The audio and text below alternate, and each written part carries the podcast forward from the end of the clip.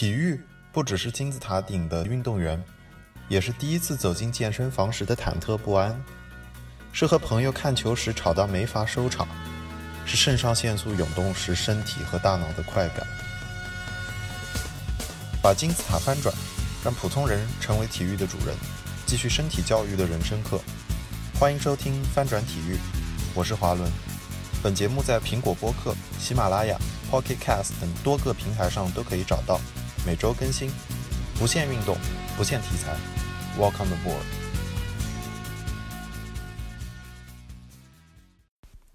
各位好，欢迎收听这一期的翻转体育。这一期是 UFC 二四八的前瞻，然后我在五十分钟后面也贴上了上周 UFC 奥克兰站的比赛，我和乔波老师一起做的复盘。因为上周的比赛有两个中国选手参与，而且都打了。呃，都拿下了胜利，所以说，呃，这场复盘如果大家感兴趣的话，也可以直接跳到五十分钟后面。但是这期呢，主要是因为 UFC 二四八，当然也有很多中国拳迷关注，然后也是一场在综合格斗界都受关注非常高的比赛。它，嗯，因为有两场主赛都是冠军赛，有一场是咱们中国的张伟丽跟波兰的乔安娜，然后。压轴的主赛是，嗯，是古巴的，哇，他现在已经是美国人了，Ul Romero，就是罗梅罗和来自非洲的、来自尼日利亚的阿登萨尼亚，他们俩之间的中量级的冠军战。所以这两场冠军战，除此之外呢，还有中国选手李景亮也会是主赛的第三场还是第四场，所以。呃，这这场这一轮 UFC 二四八的看点非常多吧？我相信有很多的中国拳迷会非常期待这周的比赛，所以我们也决定一起来录这一期。我依然是跟啊乔波老师是在中国非常有名的 MMA 的推广人，以及张家珍，他是 SB Nation 现在的视频剪辑师和资料。资料的搜寻，负责资料搜寻的工作，他主要也负责 SB Nation 在综合格斗这一侧的内容的搜搜索。那他们俩也都给出了两场冠军战，他们自己认为的前瞻跟看点。那，嗯，可以说，嗯，先从先我这一次的复盘，我会先从张伟丽这场比赛开始。放出这两个，他们俩对于张伟丽这场比赛的看法，包括韦利跟乔安娜的优势跟劣势，二人的战术跟调配。那后面罗梅罗跟阿登萨尼亚的比赛也会是同样的模式。那是乔老师先，然后张家珍的呃解说在后面。所以第一个第一场比赛是张伟丽跟嗯乔安娜这场比赛，我觉得乔波跟家珍的看法是差不多的，他们都觉得，呃，张伟丽的身体素质很好，爆发力很好，可能这一点是张伟丽的优势。那可能张伟丽更有可能 KO 乔安娜，而乔安娜更希望能够把比赛的时间拖长，然后在技战术上发挥出自己，呃，经验丰富的特点。那乔老师给出的看点是，乔安娜非常擅长在赛前给，嗯，使用心理战，使用一些小技巧。看看这一点能不能影响张伟丽的发挥，而家珍给出的看点是，张伟丽能否在她第一次打卫冕冠军战的时候，保证自己的体力可以坚持五回合，或者会不会出现五回合的这个几率？那我们就先听一下这两个人的分析。那先从嗯乔老师的这个前瞻开始。那么对于这场比赛的前瞻呢，其实我在这里就不给大家做一个预判了啊，因为这个所有的预判呢，呃，它是一个区间，还有对这场比赛的一切发生的可能性的这么一个预判，而不是说是我要预判一个什么样的结果啊。那么这场比赛之前，我们要先看一下双方运动员的他们各自的特点。呃，乔安娜的这位选手呢，是非常的，呃，可以说是他的特点是非常的鲜明，就是他非常擅长这种中远距离的，呃，这种吊打。也就是中远距离这种点射吊打，那么想对于因为自己之前的比赛的对手啊，大都比自己的身高要低，而且呢，在战力打击方面呢，他又是从东欧这个派系出来的，呃，泰拳和这个东欧的这种站立踢拳的冠军。那么这个风格呢，他是非常善于这个利用自己高频率的节奏呢，呃，来压制对手，也就是说给对手造成一种疲于招架的这种局面。我们看到乔安娜，他并不是一个，他并不是一个重击型的选手，他的之前的所有的比赛，包括他之前的泰拳比赛和自由搏击比赛，就站立这种踢拳啊，大都啊。都是最后点数获胜，他的这个 KO 率是相当相当低的，所以这场比赛对于张伟丽来说，他不需要太过于担心说自己被这个乔安娜是正常情况下，当然任何时候，比如说吃冷拳等等，这种是有可能的。呃，所以说正常情况下被乔安娜说张伟丽这个水平被乔安娜是 KO 或者是重创都是没有可能的，所以呃很小，不能说没有可能。那么乔安娜这场比赛想要什么？他肯定是想要张伟丽在前三个回合，呃，疲于招架自己的高频打击，也就是因为张伟丽在之前的冠军赛啊，冠军赛虽然是五个回合，但是和 Jessica Andrade 这场比赛，张伟丽确实发挥的可以说雷霆万钧一般的把这个呃 Jessica Andrade 最后是 TKO，呃，只用了不到一分钟的时间。那么对于张伟丽来说，这场比赛之前打的都是三个回合的比赛，所以对于三个回合之后张伟丽的体能的分配。呃，还能不能呃，还能不能继续招架像这个这样层级的这个高高频打击啊？为什么我说这个张伟丽的体能分配，而不是说张伟丽的体能储备呢？因为张伟丽的体能储备，我是不做任何担心的。张伟丽有这个世界上最最最最好的团队，因为他的这个团队呢。在特别是在体能方面，还有运动恢复方面，之前我们不知道看过他对于甚至对于自己脚部的这个筋膜训练都是非常这个细致啊，能够去细到这个程度，而且对于自己的这个运动的康复啊，包括的平时训练的这种对于呃非常小的这些伤都是非常非常在意的，而且又能兼具高强度这种对抗训练，这是运动员非常难做到的。而且张伟丽的团队呢，是不是说是很大？因为很多的这个团队呢，它这个规模是很大的，但是张伟丽这个团队是。是完全是以张伟丽为中心，作为这个张伟丽各个的分工，分工包括合作，然后最后达成张伟丽各个技术板块的这个拼接的这么一个团队是相当相当厉害的。而且在泰拳啊、巴西柔术啊，呃，像这个中国式摔跤啊，甚至还有这个传统的这个太极拳的这个元素，呃，这个团队像黑虎一横，呃，他们这个训练呢是相当的严格，而且呢，呃，张伟丽他是自己本身好像训练的时候，他说我训练就跟工作一样啊，我一到训练的时候，我手机马上就要上交了。甚至晚上睡睡觉的时候，该休息了，他这个手机也是要上交的，呃，所以说他的这个管理的是相当的严格的，而且呢，作息是相当有规律的，而且这个生活包括这个呃食物的摄入啊，包括这个特别是自己精力的分配呢，都是呃相当相当具有科学的这个分配的。那么对于这场比赛的，回到这场比赛啊，这场比赛，呃，张伟丽他的技术全面要比这乔安娜要强太多了，全面性。那么什么叫全面性呢？我们就拿这个大范围的呃分吧，这个踢打摔拿四个板块。那么这四个板块的全面性，那么乔安娜呢，她是非常喜欢踢打。那么摔拿她有没有呢？她也有，但是是建立在踢打的时候给对手造成了这个呃疲于招架的这种呃疲倦感，或者是甚至这个。呃，可以说是呃，给对手造成了这种重击的效果等等。虽然自己没有，虽然自己的这个 KO 能力，呃，是不是特别高？但是呢，他是非常善于给对手实时压制。这是乔安娜这场比赛最想看到的，呃，这场比赛的走向。呃，这个是一，而且他非常是想要在，而且我们看到乔安娜，他很有可能在比赛的前三回合，他会以这个动作的频率。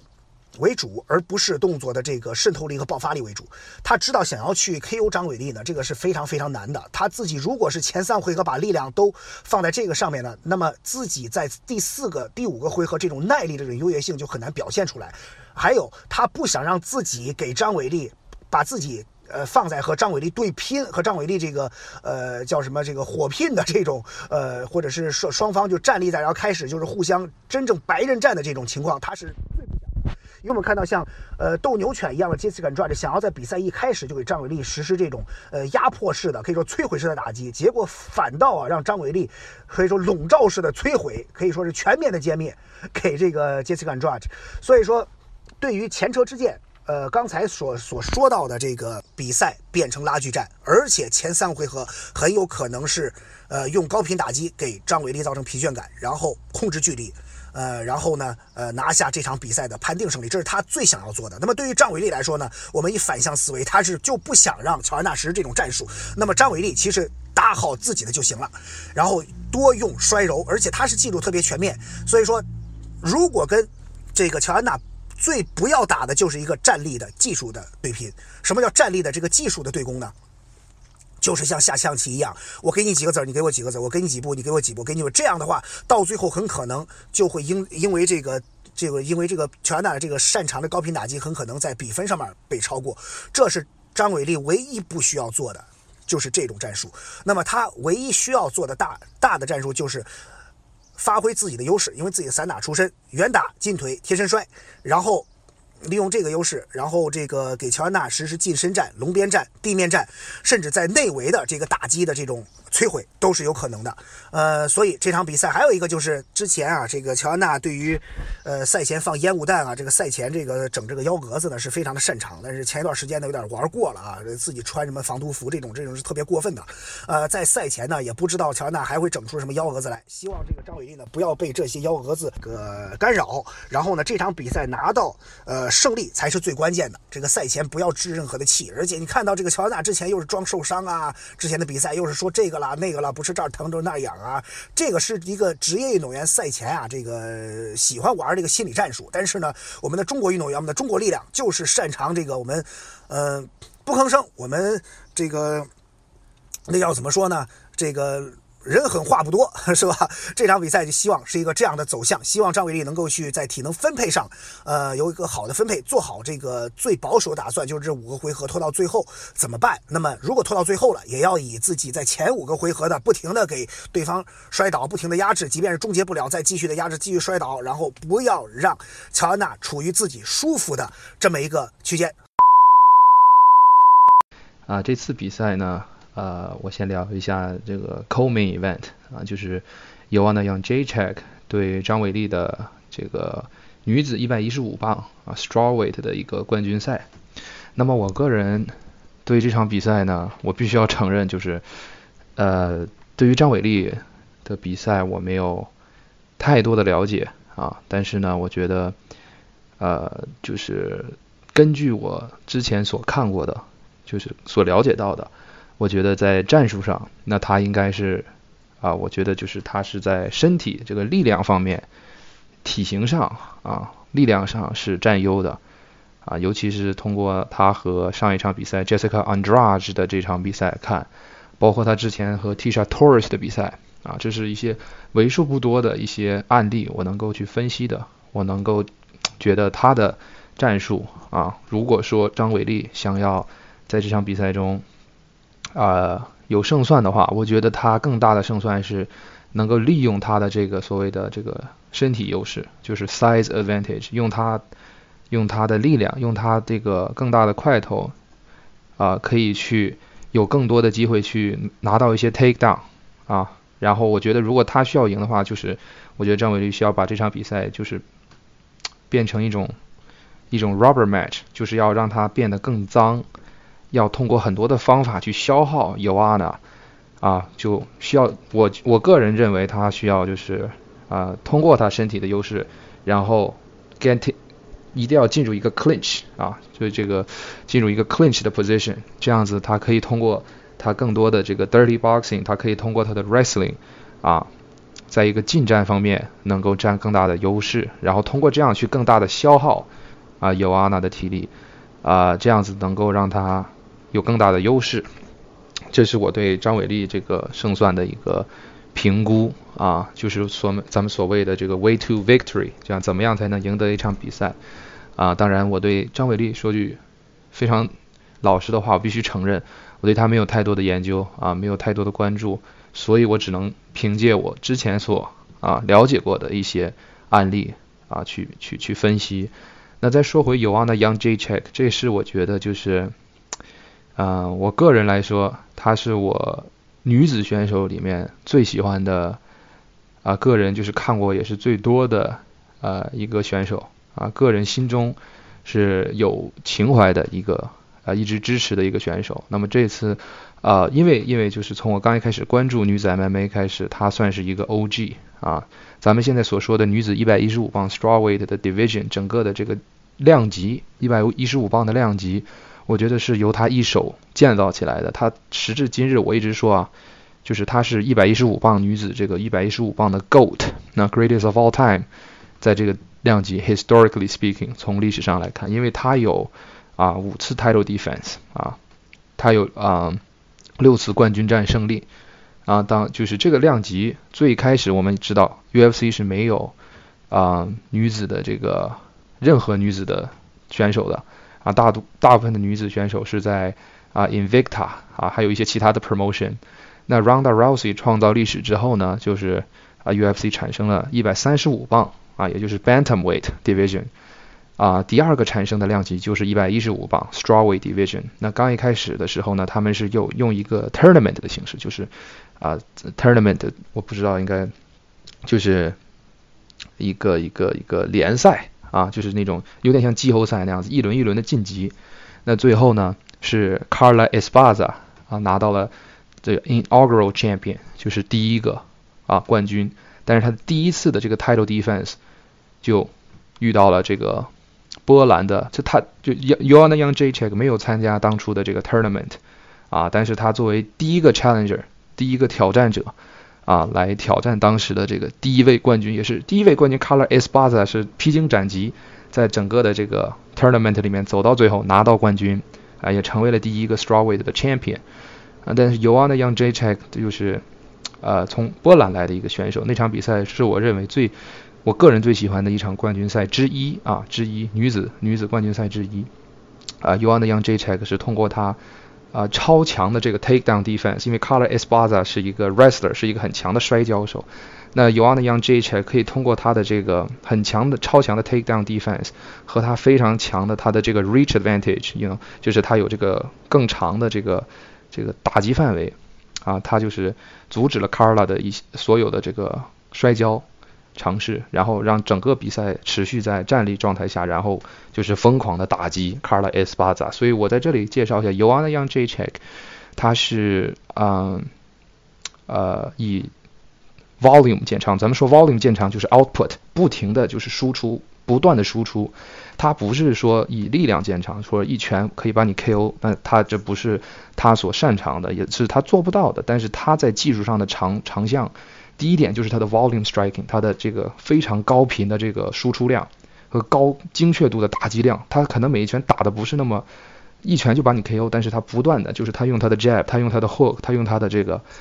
不停的用各种 combination 去打击你，而且如果他就是开始了一个一个 flow 一个循环，他会不停的输出，不停的输出，就一直在你的面前啊保持着这样一个高频的高节奏的打击量，这是他非常擅长的。再就是他。啊，他是一个 striker，啊，他就是一个打击手，那他可以很好的用利用他的这个 defensive wrestling takedown defense，啊，她是女子里面，尤其是 strawweight division 里面，我觉得 takedown defense 最强的啊一位女子选手，就是她的这个技术，她是非常 technical 的一个一个 striker，但是啊，尤其是这些年她从波兰啊搬到了这个美国佛罗里达州的 American Top Team 之后，她的整个的这个。啊，MMA 技术也是更加的全面了，在一个更大的 gym 里面和更更更多更不同背景的人进行训练，所以我觉得这场比赛 Yoana Young Jacek 如果他的 path to victory，他的这个胜算的这个方式，我觉得是要跟张伟丽打满五个回合。如果是 KO，那么我觉得肯定是张伟丽 KO 胜啊，因为张伟丽拥有这个力量的这个。这个优势，他可以一拳结束比赛，他拥有这个能力。咱们就是说，他拥有这个 puncher's chance，就是咱们所谓的一拳可以终结比赛的能力啊。这个是我们从 Jessica Andrade 的那场比赛里面能看得出来。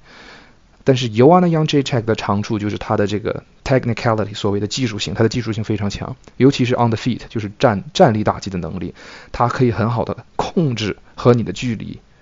然后通过他的这个啊高频输出、高频节奏去压制你。然后 y o a n 的 Young Jacek 的胜算，我觉得就是通过他控制这个距离。如果距离被缩短，如果变成了一个非常 grinding 的一个非常肮脏，两个人纠缠在一起，张伟丽可以通过他的力量优势啊占优。y o a n 的 Young Jacek 如果他可以保持咱们所谓的这个 range 啊，keep the range，保持这个比赛在一个啊相对中和的这个距离，那约翰的 Young J 可 Young J 可以通过他这个啊精准的高频的打击、高频的输出啊，去咱们所谓的说叫 point fighting，他可以拿到分数，他可以 decision 通过一个决定啊获胜。这个是我的一些对两个人的分析。那再就是也在这中间呢补充了一段 UFC 女子115磅 strawweight division 的一个历史。那就是我个人必须要承认是我是啊有有 on 的 Young Jacek 的这个情怀情节的，因为从刚一开始看女子 MMA 啊我就很关注她，她也是我女子选手里面最喜欢的啊打选手没有之一啊其实啊她的技术性非常的强啊而且她之前在拿到冠军之后赢了 Carla Espada KO 了 TKO 了 Carla Espada 之后她是连续有五次 title defense 啊。就是保卫金腰带啊，这这这这其中啊也有很精彩的很多场，就比如和 Carolina Kowalkiewicz 啊波兰的这个内战，还有和呃 Jessica Andrade 的一场非常精彩的五个回合的，就是他把 Jessica Andrade 的技术缺点全面的暴露了出来啊，所以这些比赛也都是我推荐大家可以去关注的。Uwana Young J Check 确实是一个从技术性角度来观。观赏的话是一个有很多可以点评的一个一个选手啊，而且他这个整个的人也是啊做很多慈善啊，然后就是他有更多大家所不为人知的一面，做很多慈善，而且会做很多社区关怀去啊 give back to the community，所以啊我个人希望我个人的 pick 是 Yoana Young J Check，但是呢就像我说的，这是张伟丽第一次一个非常严峻的挑战。啊，我觉得这是他目前打到目前为止所面对的最有经验的，啊，也是最老成的、最成熟的，啊，可能不能说是最全面的，但是确实是技术性到目前为止最强的一个选手，啊，因为说句实话，之前 Jessica Andrade 啊拿到冠军之后，啊，正常的这个啊第一个挑战者。啊，应该是呃，Tatiana Suarez，呃，但是 Tatiana Suarez 当时是排名最高，应该去挑战 Jessica Andrade 的，但是 Tatiana 的这个啊，因为他的伤情受伤了，所以张伟丽拿到了这个机会，所以就是啊，我觉得张伟丽，我我觉得他的技术性很强，我觉得他也有很强的这个打击性，他的很很强的这个啊爆发力啊，这是我们需要必须承认的啊，我也觉得有很大的机会，他可以完成这次。啊，保卫金腰带，啊，但是他对面站着的是，应该算是他职业生涯中目前最大的一个挑战。如果他通过了，那么就说明他是货真价实，真的是就是啊，在另一个等级之上。但是如果说，对吧？如果说 y o a n a 啊，能够说赢得再次成为两次的这个，也是用就是第，这是这将会是他第七场。啊，Strawweight 冠军赛的胜利的话，那么我觉得这也是会更加证明 Yoana 在整个的这个量级内的一个这个咱们说的 GOAT 啊，Greatest of All Time 的一个一个 status。所以这是我对这场比赛的一些点评啊。但是还有一点我需要，我觉得蛮有意思的是，我觉得张伟丽没有在 UFC 里面好像没有见过他打到第五回合啊，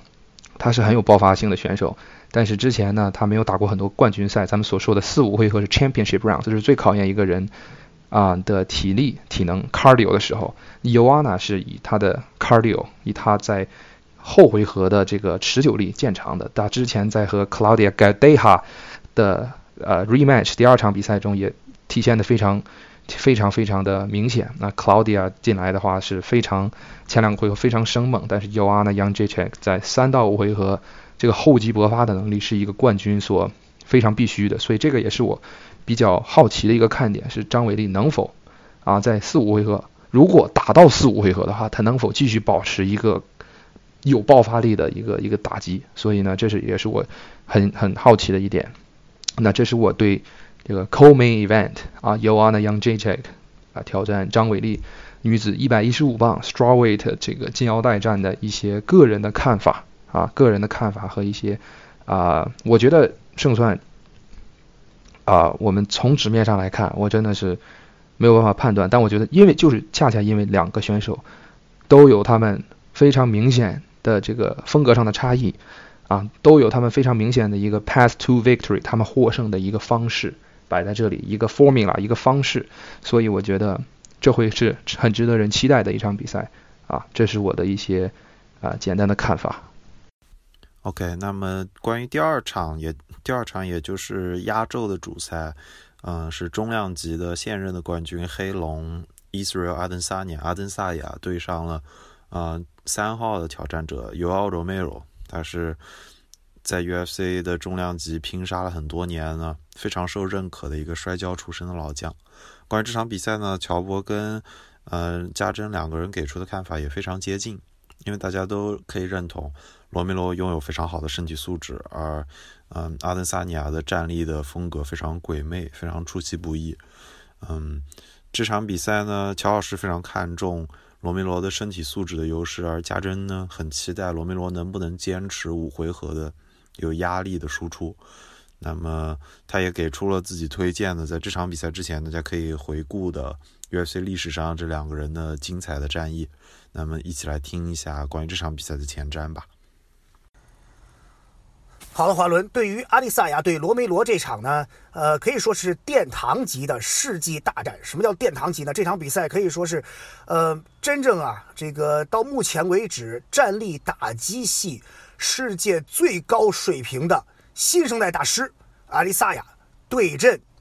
可以说是殿堂级、奥运级、世界自由式摔跤最高水平的老将猛兽罗梅罗。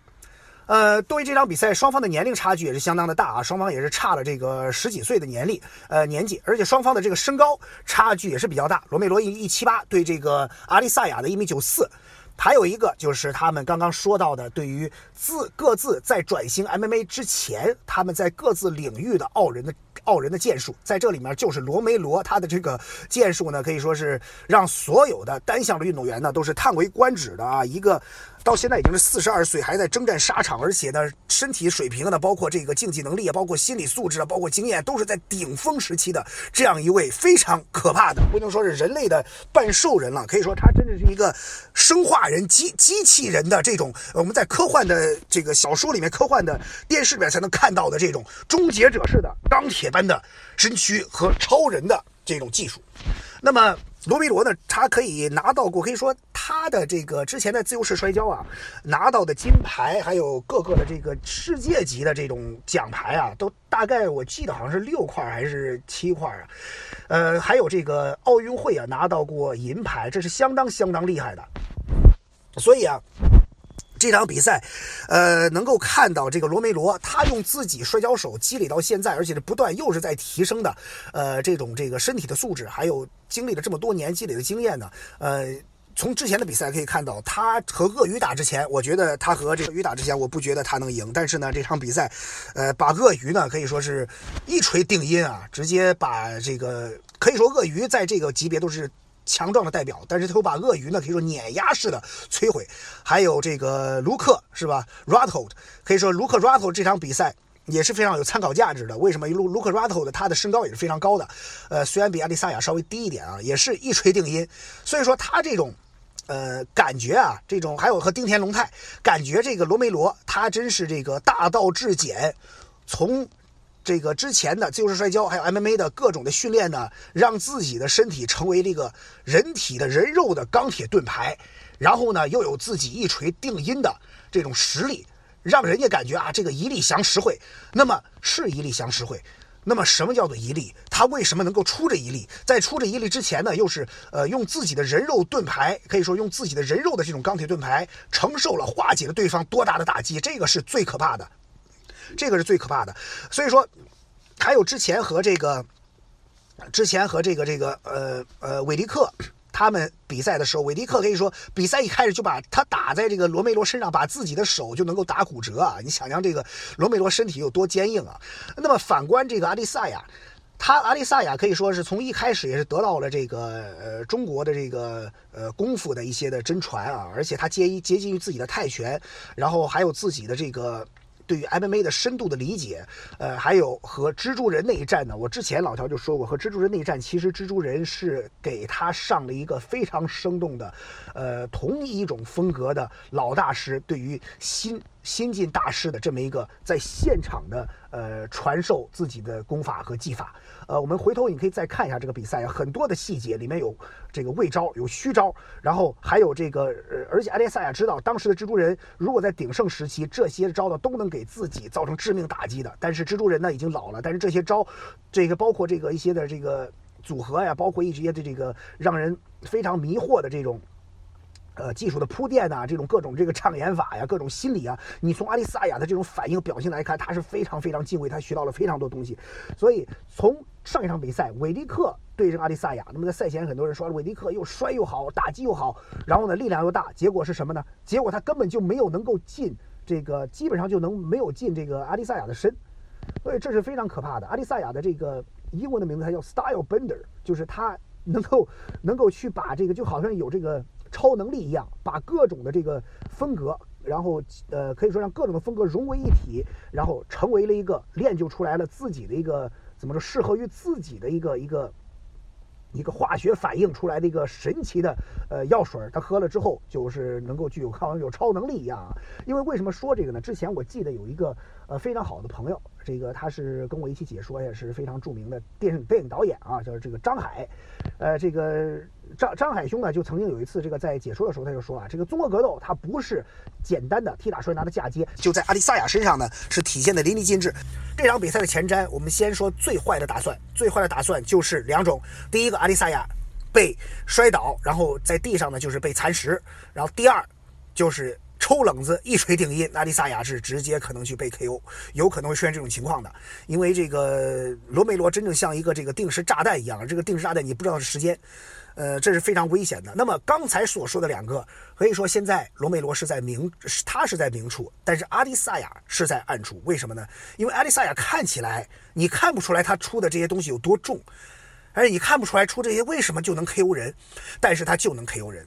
之前李小龙所说的，其实看起来真正高水平的一一腿啊，看起来是非常轻的一腿。也就是说，拳练重，腿练轻。什么叫练轻呢？不是说你踢得轻，而是看起来非常轻巧，如鞭打一鞭，呃，如鞭打一般，而且拳法也如鞭打一般。这是阿迪赛，他是四肢就真是犹如四条这个鞭子一样的，随时能够去发出的，而且那个 KO 率是非常强的。还有自己根据自己的身高啊。人说这个长怕搂腰，短怕薅，胖子就怕打转转，也就是高个的人呢，就是比较怕被抱腰的。这个罗梅罗有可可能进进去之后假装抱腿，然后抱腰，然后把这个阿里塞摁倒在地。所以说，对于这种抱腰的这些摔法，还有这个站立的这个缠斗，还有龙鞭，呃，阿里塞亚肯定是赛前做了准备的。这场比赛，呃，对于阿里塞亚来说，他用自己的这个中近距离，然后用用自己的这个泰拳的底子。为什么说泰拳的底子呢？之前这个。呃，有很多次比赛，不知道大家有没有注意，蜘蛛人呢有很多次比赛，他就是用泰式的箍颈来完结对泰式箍颈来去阻止对方的这个呃给强力摔跤手的这个抱腿。还有谁用这个最好呢？就是 Jose Aldo，他用这个泰式的箍颈来阻截对方的这个。抱腿摔，泰式的箍颈，它的原理是什么？泰式的箍颈不是光把头头别人就双手放在头上把人头拉起来，更多是用自己的前臂形成一种大于九十度的夹角，把对手可以说是给支到一个自己的一个中心距离，把对方支在这之后呢，再进行打击，这就是所谓的泰拳的内围战。记着啊，泰拳的内围战不是贴身战啊，你跟泰拳手一贴身就把你扔出去了，这是跟这个推手差不多的。泰拳的内围战就是把你把你放在一个合适的一个支点上，你想出出不去，你想进进不来。这个时候拳腿膝就进来了。那么再反观阿里萨亚，他这场比赛如何获胜呢？第一个获胜方法，连续五个回合的吊打；第二方法就是利用自己的这个有可能会出现一锤定音的情况啊，有可能出现这个 KO 韦迪克的情况，就是如点穴式的这种打对手的这种痛点，打对手的这种能够配 KO 的点。这个是他最想要的啊，这个是最想要的。第三，有没有可能出现蜘蛛对松恩一样，一直被摁在地上，最后三角锁？不是没有可能，因为阿里萨是一个非常快速的成长期的选手，所以说这些一切都是可能的。那么对于韦迪克，呃，这个在之前，嗯，这个跟双方啊的比赛，我们能够去略见一斑，甚至能够去做一些预测，这个就留给大家了啊。回去之后再看一下这个比赛的视频。嗯，那么这场比赛不管怎么样是。火星撞地球的一场比赛，那么还有一个非常有意思是什么呢？因为，呃，所以说一个运动员呢，他能不能拿到这个观众的呃。观众的这个这个喝彩和观众为他买单和观众的支持，不在于你一直连续赢比赛。我们看一下这个战绩啊，这个罗梅罗最近的几场是没有没有怎么打好的。但是呢，大家都是喜欢，为什么呢？因为就像他的外号一样，他是这个上帝的勇士，所以他有这个呃最为这个那个怎么说呢？最为呃非常长的这个运动的这个青春期啊，我们现在到现在都没有他都没有任何走下坡路的这个情况。还有最后给大家一提啊，那个提一点，他还是一个励志的典范，呃，因为他这个脖子的后边我们看到他的脖子是直接竖着，是一条非常深的这个缝合线的。究竟受了什么伤？老乔回头再给大家作为解释。那么还是。把话题回到华伦这里，让我们继续期待本次的 UFC 二百四十八的比赛。啊，说过了 Co Main Event，那么现在就是想说一下 Main Event。说句实话啊，说句非常非常掏心窝子的心里话，我觉得这场冠军赛就是 Yoel Romero 去挑战 Israel Adesanya 的这场男子啊一百八十五磅 Middleweight 的这个 Championship Bout，是我觉得。从一个粉丝的角度来说，这么这么些年，至少可以说近几年吧，咱们就保险的说近几年，我觉得是我最期待的一场比赛。就是 MMA 里面有一句老话，就是说 Styles make fight，咱们翻译过来就是说，不同的风格能造就出精彩的比赛啊。就是有的时候 MMA math 就所谓的咱们这个数学理论是行不通的，一个人。啊，假如说 A 赢了 B，B 赢了 C，但并不代表 A 就能赢 C，C 可能赢 A。就是 MMA 这里面的最精彩的就是它的这个不可确定性。那说回来，为什么会出现这种不可确定性呢？就是因为咱们所说的 styles make fight，打的不同的风格可能会产生不同的化学反应和克制。啊，那咱们说这场比赛为什么我有这么大的期待？我觉得这两个人是代表了 middleweight division 近期一年近近期以来啊。最强的、最精英的 striking 和最强、最精英的 wrestling 啊，这面你有一个 elite striker in Israel Adesanya，他是我见过就是应该是 Anderson Silva 以来啊最有创意、最有创新意。那他的偶像也是 Anderson Silva，就是男子一百一十五呃一百八十五公磅的这个 GOAT greatest of all time。他的偶像就是 Anderson Silva，Anderson Silva 就是以这个非常不可预知的各种出其不意的打击见长，啊，他的 striking game 真的是非常的，嗯，出乎你的想象。那 Israel Adesanya 就是看着 Anderson Silva 长大的，那他也是被他所影响，所以他的这种 striking，他的这种打击，他的 kickboxing 啊，他的踢拳，还有他的 Muay Thai，我觉得真的是极具观赏性啊。他不但可以很有效的打击对手，他并不是一拳就要把你 knock out，但是他可以。它的精准度的高之高啊，它每一拳都会让你受到损伤。那一点一点，咱们就所说的就 pick you apart，就把你慢慢的分解掉啊。这是 Israel Adesanya 给我最最强烈的一种感受，就是他的打击十分的精准，十分的有创新利益，而且是有效的打击啊。他会对你造成伤害，不断的对你造成伤害，最后把你肢解掉啊。这是 Anderson Silva 也是最擅长的。啊，那其次咱们说 Yoel Romero，Yoel Romero 是咱们所说四十二岁、四十三岁了，他就是告诉我们什么样才叫不老啊，真的是不老。他是二零零零年悉尼奥运会的 Freestyle Wrestling 的啊银牌得主。那咱们所说的这个 Wrestling 自由摔跤啊，那。很多人就是在 MMA 里面，很多人的不同的选手有不同的倾向。那咱们所谓的 MMA 里面的以摔跤见长为主的这些选手，那很少有 Yoel Romero 这种这个级别的这个简历。咱们之前所说的一些很有名的 wrestler，对吧？Chris Weidman 之前的这个 Middleweight Champion 啊，他是 All American，他的外号就叫 All American。这已经是非常顶尖的啊摔跤手了啊，还有就是 MMA 界的大神，也是 one of the greatest of all time。之前的 Double Champ Daniel Cormier，DC Daniel Cormier 他是 Olympic wrestler，对吧？他是奥林匹克的零八零四和零八年美国摔跤队队长，参加了美国奥林匹克奥运会的这个代表美国队出征的这个摔跤。但是呢，他们都没有达到 Yoel Romero 这个级别。咱们所说的这个 wrestling，咱们最常见的可能就是说美国大学 NCWA 啊，你有 Division One、Division Two、Division Three 啊，第三，咱们所所谓的第三、第二、第一。你如果是第一，那说明你是就是咱们像最高等级的这个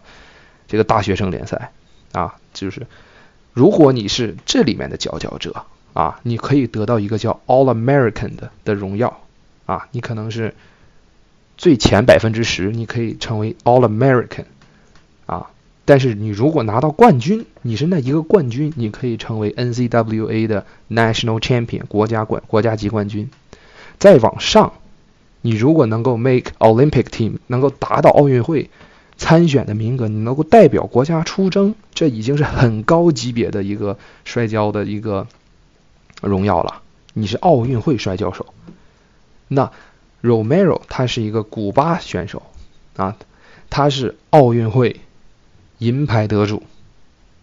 那每一届奥运会只有三个奖牌得主，他能成为其中之一，这已经是在摔跤界是啊非常非常。啊，罕见的一个履历，非常非常啊强悍的一个履历了，所以我觉得啊，他的摔跤功力是不容小觑的。但是，我觉得在这里更，我想更要说的就是 Romero，他就是大家可以看他这个脱下衣服，就是一个古巴导弹啊，钢铁之躯，完美身材，四十三岁，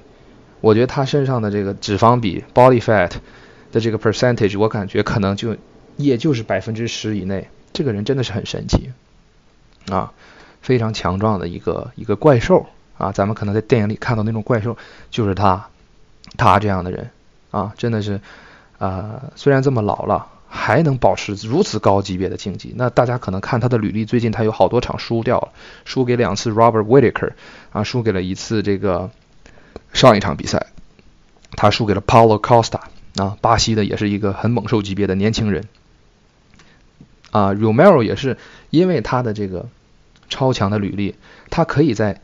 就是上一场输掉了之后，他能继续拿到一场 title shot。因为这场本来应该是阿德萨尼亚对阵 Paulo Costa，但是 Paulo Costa 的这个二头肌撕裂，所以做了手术啊。所以呢，他们在想人选的时候，还是给了 Yoel Romero，因为 Yoel Romero 无论何时何地。都是很危险，这也是为什么 Israel 阿德萨尼亚会说啊，我就是想去挑战没有人想挑战的人，对吧？既然 Costa 受伤了，我就想去挑战没有人想挑战的。虽然他上一场输了，但是我还是想给他这个机会挑战他。别人都没有办法去把他，就是真正的把他击倒，把他 KO。我想把他 KO 啊，这个也是阿德萨尼亚性格里面的有这个。非常非常外露的一个部分，他很喜欢说垃圾话，他很这个 flashy 啊，就跟他的这个打击打击这个这个风格也是很像的，整个人就是非常 flashy，非常的外露，非常的这个，所以我觉得这是一场非常漂亮的咱们所谓的就是 styles make fight 的最典型的一个一个特征，一个非常强力的摔跤手对上一个非常啊。非常有创新的一个一个打击手的一场比赛，所以我觉得胜算啊，pass to victory，两个人的 game plan 战术，我觉得也是非常明显的啊。Israel Adesanya 之前在之前他也是遇到过啊，在 middleweight division，尤其是对阵 Derek Brunson 那场，因为 Derek Brunson 啊也是一个咱们之前我给大家介绍过摔跤手的等级，他也是 NCWA 的 Division One 的一个。啊，摔跤手，啊，那所以 Israel Adesanya 的这个 takedown defense，他的这个防摔跤的这个能力，之前是被测试过的啊。Derek Brunson 那场比赛没有办法去很有效的去啊摔倒 Israel Adesanya，反而是在站立打击中被 Israel Adesanya 像我说的一拳一拳精准的打击，精准的打击，不断精准的打击，最后被 KO 掉 TKO，啊，非常精彩的一场表现。展现出了 Israel Adesanya 这种防守啊啊防守摔跤的这种能力啊，但是其实除此之外呢，从他之前对上的选手中，没有能够看到他太多的防守摔跤的能力啊，可能之前啊跟 Robert Whitaker 跟 Anderson Silva 他的这些比赛更多的都是站立打击啊，跟 Kelvin Gastelum，Gastelum 也是一个啊摔跤出身的选手，但是也是更多的在站立的打击。所以这场比赛，如果 Yoel Romero 能够有效的利用他的爆发力，去拿到一些 takedown，那我觉得这是 Yoel Romero 的机会。如果站立在啊，但是我并不想说，就是如果这场比赛站立的话，Yoel Romero 就没有机会，这是大错特错的。因为啊，在这里又要唠叨一下，因为 Yoel Romero 虽然他我们刚才说他的这个摔跤背景如此的强，但是其实他在 MMA 里面更多的是 KO。更多的是 KO，他在站立的这个爆发力是非常之强啊！之前我们看他跟 Paulo Costa、跟 Robert Whitaker 的比赛，虽然他输了，但是整场比赛他都是非常的危险，非常非常的危险。他可以，他可以用一拳结束任何人的比赛，就像他之前和 Luke Rockhold，他和 Chris Weidman，他可以在任何时候。终结比赛，因为他站立同样危险，因为他真的，如果你看他的体型，他真的一拳的这个，呃，站立打击的能力真的是非常强。但是我觉得，就是单纯从打击的这个角度来说，Israel Adesanya 应该有更高的精确度，他有更好的 combination，他可以更好的就是调整角度，他可以啊啊控制这个距离。我觉得这是 Israel Adesanya 更。技术性更好的，但是 Yoel Romero 他这种纯粹野蛮的爆发力和纯粹野蛮的直接冲击你的这种力量是不容小觑的，因为他就在你面前，他就横着向你冲过来，而且 Yoel Romero 他有更多的一个武器是他可以去威胁你的这个摔跤，他可以把你摔到地上啊。当你去站着打击的时候，你不断的去想啊我要不要去防守的时候，有的时候会产生你更多的顾虑。然后它会导致你没有办法去施展出你完全的这种啊啊打击的能力，所以我觉得 Yoel Romero 的这个战术一定要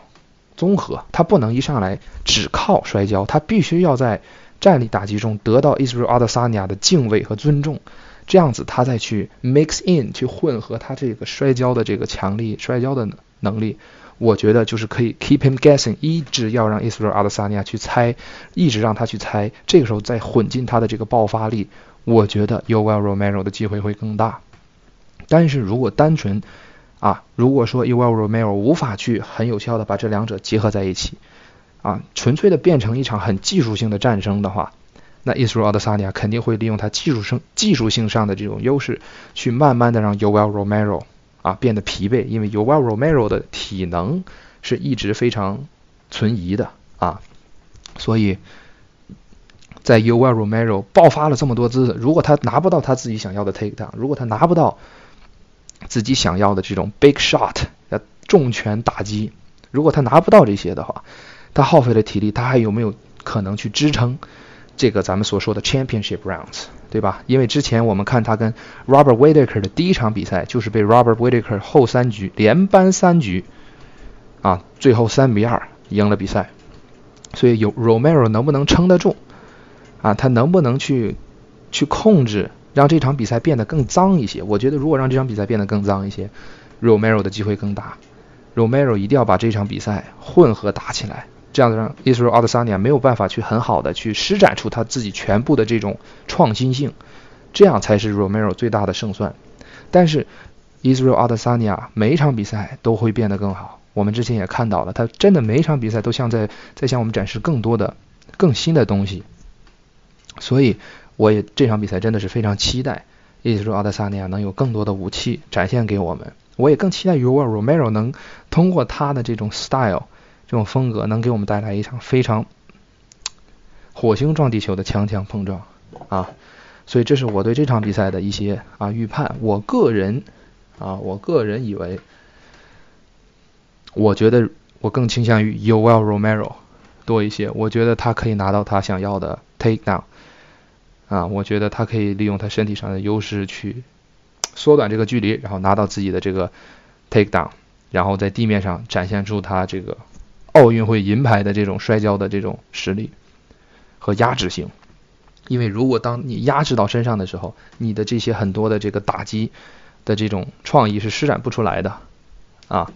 而而且我们没有见过 Israel Adesanya 的这个 BJJ 的这个在地面上施展的，所以我是存疑的。但是 Romero 在地面上是非常的强烈，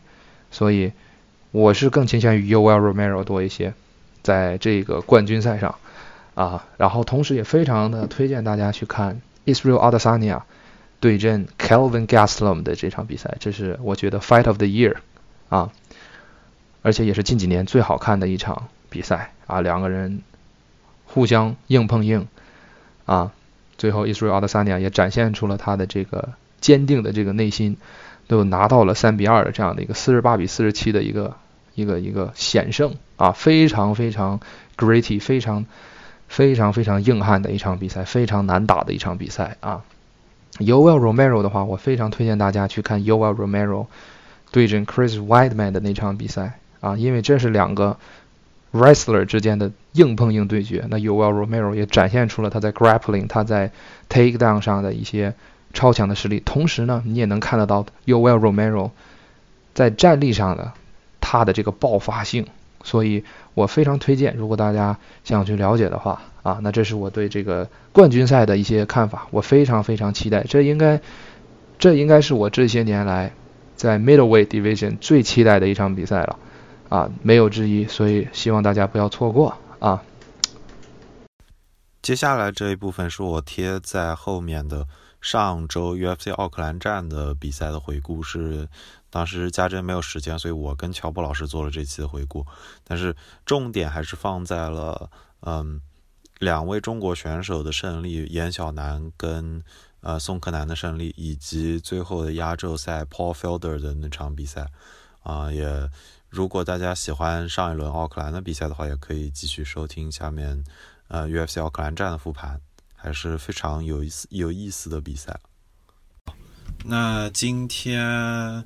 还是做 UFC 的复盘。今天的复盘是 Paul Felder vs Dan Hooker 这场，是 UFC Auckland 在新西兰。然后这场的关注之处主要是因为有两个中国选手参加，一个是主赛的严小楠，一个是复赛的宋柯南。很高兴他们都获得了胜利。那在我们正式开始之前呢，还是先请乔波老师跟大家打个招呼。呃，大家好，呃，华伦好，非常感谢呢，华伦再次的邀请，然后这次又跟大家来分享关于 UFC Fight Night 奥克兰站的复盘。上一次呢，跟大家复呃是这个 Rias 对古德琼斯的复盘，那么这一次呢，给大家再讲一讲呃这一次的复盘。对，那我们就我觉得我们先从严小南这场开始吧，他是主赛，然后宋柯南，然后我们再聊其他的比赛。可以。行。那严小南这场，我后来是我是赶上了直播的，然后我就聊一聊我几个简单的印象吧。就是我觉得对手的排名应该是至少在排名上是比他高，但是从出场开始，他们俩的气势就显得很不一样。严小南显得非常的准备非常充足，他的身形的状态看起来也很好，然后他的整个精精精气神也很好。对手那个 Carolina Kovacevic，他好像，他好像就我我其实不是特别清楚，但他赛前是不是说他是备赛期间受过一次伤，所以他可能身形都没有在一个很好的状态里，他的身体的不管你看力量还是他的精神状态都不是很对，所以尤其是他们俩站在一起的时候，你就能感觉到卡罗琳娜比严小南要整整小一圈儿，所以我刚开始的时候我就觉得很奇怪，就是。Ring fight ring ringer 开始说说啊，这场比赛的时候，他们不会转一圈嘛？镜头转一圈，你就看严小南是非常 ready，非常准备充足的。但是凯尔琳娜就是有气无力的样子，就说啊，要开始了，基本上就这样。所以说，然后整场比赛也差不多就是这个表现。我觉得就是他们俩开场的缩影，就是全程我可以说是严小南统治了这场比赛。最后应该三个裁判都给了。三十比二十六吧，我没有记错的话，所以就是一个比较悬殊的比分了，说明严小南三轮都占了优势。呃，乔老师对这场比赛有什么比较大的印象？呃，华伦呢？刚才说的一点是非常重要的，就是两个人才从这个身形上来看呢，是，呃，绝对是不在一个就身体素质上呃同一个等级的。因为严小楠呢，一看就是一个经过常年训练的这么一个，而且之前是这个呃属于体制内的专业散打运动员啊，所以他从整个的这个身体素质方面，呃，要比卡罗琳娜呢是要强太多了，这个是一方面。然后还有一方面呢，就是近两年来啊，可以说近三年来，卡罗琳娜其实呢她的呃状态呢是处于一个下滑的状态的。别人说是不是卡罗琳娜呢已经到了职业生涯的末期啊？这个说的是呃非常有道理的，因为我们看到卡罗琳娜她的年龄呢也不是很大，她是三十四岁，是八五年的人。那么在反反看这个像运动员像 Holly Holm 像这个。这样的选手，呃，Holly Holm 呢好像是八一年的人，所以说，但是 Holly Holm 的冲劲儿呢要比呃卡罗琳娜的呃要要大得多，一直保持出都是一个非常好的状态。所以啊，这个年龄呢它不是一个呃最主要的问题，因为每一个运动员说说实话，他的整个的你也知道，比赛的时候呢，你需要分配自己的体能，呃，那么在整个职业生涯的阶段呢，其实你也要分配自己的精力和体能，所以感觉好像卡罗琳娜呢，她。他这几年的状态，呃，就是表现了一种疲惫的感觉。就是从刚才华伦看到的，呃，从比赛一开始呢，他就是感觉好像是提不起来精神一样。而且这次比赛，呃，结束之后，嗯，卡罗琳娜呢也是放了自己的这个比赛完了之后照片啊，她好像是面部还是右眼的附近吧，有一个小的一个骨折啊，特别是下眼睑的这块儿，就是眼眼睛下部这个骨头的骨裂呢，是其实是最可怕的。呃，这个的这个地方的骨裂呢，就是眼眶周围，特别是眼眶下部的这种骨裂呢，其实要比你的呃，比如说是我我腿部骨折或者手部骨折或者肋部骨折来的更可怕，是因为直接它会影响到你的，呃，其其实直接它会影响的不是光光是视觉，而且你下面的骨头呢是支撑你整个的呃一些肌肉纤维啊，包括一些呃神经系统啊等等，所以说它对整个就是一种影响，所以呃。对，我记得他第二回合一开始的时候，他医生还入场了，还去检查了一下卡罗琳娜能不能继续打，但那个医生好像是还是让卡罗琳娜继续打了，所以我当时不是很看得出来他具体是什么问题。是，所以他他在那个情况下呢，他打应该是问题是不大的，因为他的这个影响呢。呃，不能说是像这个血流到眼睛里面呀，或者是戳眼呀这么直接的影响，但是他是确实是不好受的。在这场比赛的呃，从第二回合来看，一直到第三回，他不一不停的在摸自己的这个呃右眼，他觉得一些事情是不对劲儿的。但是当时呢，因为如果说是一个骨裂呀，或者是一些小的一些的这种呃骨头的情况，在现场的医生他是绝对看不出来的。他看他扒开了这个卡罗琳娜这个眼睛，他看到这个视觉是没问题的。所以说这就是卡罗琳娜呢，呃，她放了这个照片啊，她赛后啊，这个眼睛啊，包括她说了一句话，她说我我其实不会在比赛之后。呃，就表就是怎么说，大多数比赛之前的吧，都是打完比赛说啊，我还 OK 啊，没事，就一场比赛。但是说这场比赛是，他会极少说这种话的。这次比赛之后，我不 OK，就是我我真的感觉是不是很好的。所以说，这也是让我们很多的拳迷呢为他很担心的一件事情。嗯，那在技术细节上，这场比赛简单来说，我觉得严小南就是可以称为是全部统治了。从战力上。他几乎都是，嗯，不，不管是击打数也更多，然后他的出拳也基本上都是有一个 combo，有一组合，有持续性的压迫。然后除了在战力上占据优势之外，他还有好几次成功的摔跤啊，成功的摔倒对手，而且有好几次，其实卡处于被动之中的对手卡罗琳娜是主动的，想要通过抱摔的方式来延缓严小南节奏，但基本上都被严小南利用的很好，甚至顺势就直接又拿到了侧控的位置，所以我觉得整场比赛就。不知道是不是卡罗琳娜受的情受伤势的影响很大，但是可以说严小南打的确实无可挑剔。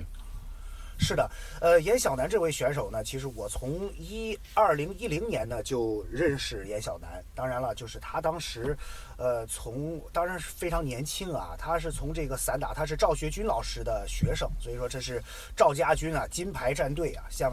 呃保利高呀、纳顺格日乐呀，像这个奥海林呀、戴双海呀，包括早一批的像巴特啊，还有我们的 UFC 中国第一人。草原狼张铁泉呀，全都是赵老师的呃学生，所以呃他们的风格呢，呃，特别是这个像严小南，他严小南现在是正值当打当打之年啊，并且他是一个非常成熟的选手。就是我们看他的这个风格，其实非常能够突出的这个赵家军的风格，就是拳非常的重，基本功相当的扎实。呃，严小南从大概十年前刚开始，呃，做格斗生涯的，当时是这个 ONE 冠军赛的前身，也在新加坡叫 Martial Combat。他当时去的时候，呃。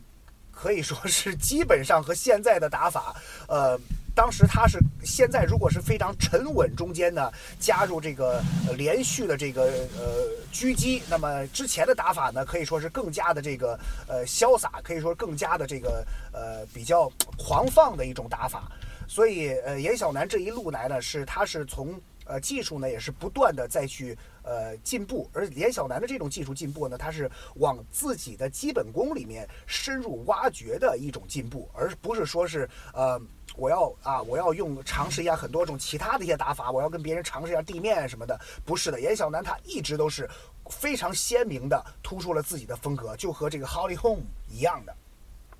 嗯，而且我觉得除了他在基本功上面的优势之外，也可以看出。我我不知道严小楠的巴西柔术怎么样，但是在第三回合的时候，卡罗琳娜拿到过一个 ankle lock，一个脚踝的锁，然后严小楠也逃出来了。那一幕我觉得一开始觉得有点惊险，但他逃出来以后，继续在地面保持压制，而且在地面的时候对卡罗琳娜打了很多对内部的对内部的拳跟肘击，这起到了很好的效果。所以我觉得他应该在地面的不管是柔术还是击打方面也都下了苦功夫。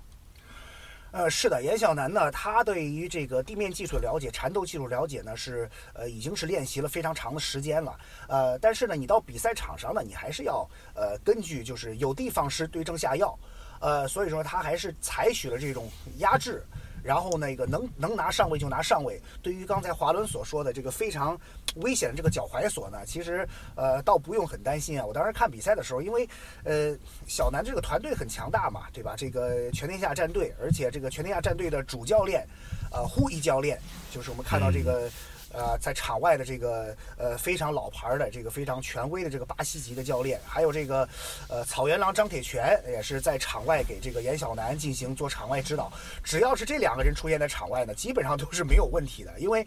呃护翼的这个技术呢，就是非常的能够去呃切入到真正。硬核的内核的这个技术原理的层面，那么这个张铁拳呢，又是这个严小南，可以说从十几年之前呢，就是严小南的这个师兄，所以说他们有一种这个默契，而且呢，在这个处乱不惊啊，就是说有时候一些动作看起来虽呃确实是比较危险的，但是呢，呃，你有这个队友，然后又自己的这个教练，然后呢，就是从。从技术上，还有从这个心理上，都是一种鼓励。呃，这样的话呢，所以说看到这个严小南，即便是被拿到了，他也是没有说很很慌张，而且他一即便双方处于那种半倒地的状态，就是双方都是坐在地上半侧的这种状态的时候，呃，严小南也没有说是去呃呃去这个随意的改变自己的角度啊，或者是出现的像之前呃这个有一些的这个。呃，这个对于锁腿善于锁腿的这个呃选手啊，他的一些的，比如说一旦拿到，他就比较是没有目的的这种转呐，然后反倒让自己被锁，这种技术在严小楠身上是看不到的，是非常成熟的选手。还有在站立的环境的呃环节当中啊，呃，严小楠啊，就是像一个呃小一号的这个 valentina shield 千口，呃，他的这个各个的这个基本功，还有他的这个速度速率，都是明显的要比卡罗莱娜的卡罗莱娜要快一拍的。所以说，一开始就奠定了胜局。对对对，我同意。然后这场我还意识，我还注意到的一点就是老生常谈的一点，就是赛后采访的时候，严小南的翻译还是有很大的问题。就是赛后的时候，严小南的采访里面其实不是很长，但是他就讲了一开始他说为赛前做这场准备的时候。为疫情离开中国去训练倒不是很困难，但是要办美国的签，要办包括新西兰的签证都很麻烦。他说提到了签办签证这一点，然后赛事方那个翻译是一个白人女孩，她的中文听起来也磕磕绊绊，就属于来中国一两年的外国留学生的水平吧。就就还是整个签证这一部分，她她可能就没听懂，她就没翻，然后。后来严小南说“武汉加油，中国加油”，他也没翻。这所以但是我觉得这已经是中国选手上打 UFC 的保留节目，就是拥有非常糟糕的翻译。呃，其实华伦是这样的，我们把事情呢分两边看啊。第一，肯定是我们看到这个翻译呢，我们是想要让这个小南的，呃，对于这个各种的在赛后的透露出来各种信息啊，备战包括签证的这种这种艰难呀，是吧？包括这对于给武汉这个加油、中国加油的这些信息啊，都能够去透露出来。而且呢，不光是用中文透露出来，而且呢，更加希望呃用这个英文呐，呃，这个给让全世界的人都知道。现在这个问题是出现在哪儿啊？因为相类似的。事儿呢，我是以前接触过的，就是呃，但是当时呢，我们是比较幸运的，就是最早的时候呢，就是严小南的这个队友也是大师兄啊，这个张铁泉，当时张铁泉是在这个澳大利亚。呃，就是跟这个 Jason r a n h a r d 就是张铁拳也是飞速的，就是把 Jason r a n h a r d 就是断头台降服的那场嘛。然后那场的时候，我们看到他的赛后的这个采访呢，是一个华人的一个孩子，对吧？华人的一个朋友，是那个不能说叫他一个小孩，因为他呃当时可能比较年轻啊。就是，但是你们看那个时候的翻译就非常好，是逐字逐句翻译，而且那个小伙也是长得很帅啊。就是，但是我我跟你讲一下这个中间是怎么回，呃，那个是是到底当时什么一个缘由，你就可以就比较清楚了。想必各位听众呢也会知道这中间呢这个呃找一个翻译其实也是蛮坎坷的事情。我给大家讲一下这个故事。呃，当时呢就是铁拳去这个。十年前啊，去澳大利亚去比赛，你想当时中国就这么一个 UFC 的选手，所以呢，呃，我们在，因为我我当时是跟我的这个同事呢是 Aaron，是我们是 Aaron Randolph，是这个 Aaron Randolph 呢是首先把这个 UFC 引进到中国的，当时也是我们呃我们在旁边呢也是给这个铁拳呢也是做好这个，第一是给铁拳做好这个备赛啊保障啊，包括。这个前期的一些签证啊等等，还有一个主要的问题是什么？我跟 Aaron 当时是。呃，这个当时好像是，当时好像是这个呃叫什么澳大利亚的时候，Aaron 就本身就没去，因为他本身中文也中文也是非常好的。如果说是 Aaron 去的话呢，可以会翻译。但是当时我们还要去这个跟国内，就是特别是这个搜狐网啊，呃，作为一个现场直播的这么一个现场的对接，所以说当时的卫星信号什么都是我们来协调的，所以说实在是跑不跑跑不过去了。但是呢，翻译怎么办呢？我们就让这个当时这个呃铁拳的这个就是战力还有体能。的呃，这么一个，当时是护翼是呃 MMA 的主教练嘛，就是这个胖胖的这个很很和蔼的这个巴西的教练，他是主教练。但是当时还有一位教练呢，他是这个叫 Vince，Vince 呢他是世界泰拳冠军，然后是个菲律宾裔的这个呃美美国的这个老牌的一个呃可以说是老牌的选手吧。就是当时呢，他是教教这个铁拳这个站立，还有这个给铁拳做这个体能啊等等。当时是非常幸运，Vince 之前有一个朋友，就是给当时当翻译的这位这个朋友啊，他当时是那儿的留学生，所以说从当地就这么抓着他说，你能不能去帮个忙？也是，也等于是也是这个现现抓的、现拉的过去的，所以，但是当时这个效果很好的。呃，那么反观我们这次的严小南这个情况呢，就是你可以联想到吧，所以严小南他自己办签证就比较难了，对吧？而且呢，在自己团队里面呢，又有像又有也有像这个铁拳也是拿的这个，也也需要去办这个那个签证，而且提前都要去泰国，还有加上这个呃护翼教练呢，他也要去泰国，所以这这来来回回呢，就是好几个人的签证需要弄。然后你说要当地再你说要去带一个翻译，因为全天下战队呢，他是有一个这个。呃，自己的这个翻译的，就是之前的一个女孩吧，我觉得翻译也是特别的好。那么你说在当地，你说刚才这个呃新西兰这个翻译有看起来像一个白人，但是也有可能他是一个混血，是也不一定啊，就是他。没有办法，因为我觉得他的中文能力呢，说实话确实有限，而且这个小南也是非常直爽啊，就直接说了，我有点听不懂他在说什么，就是，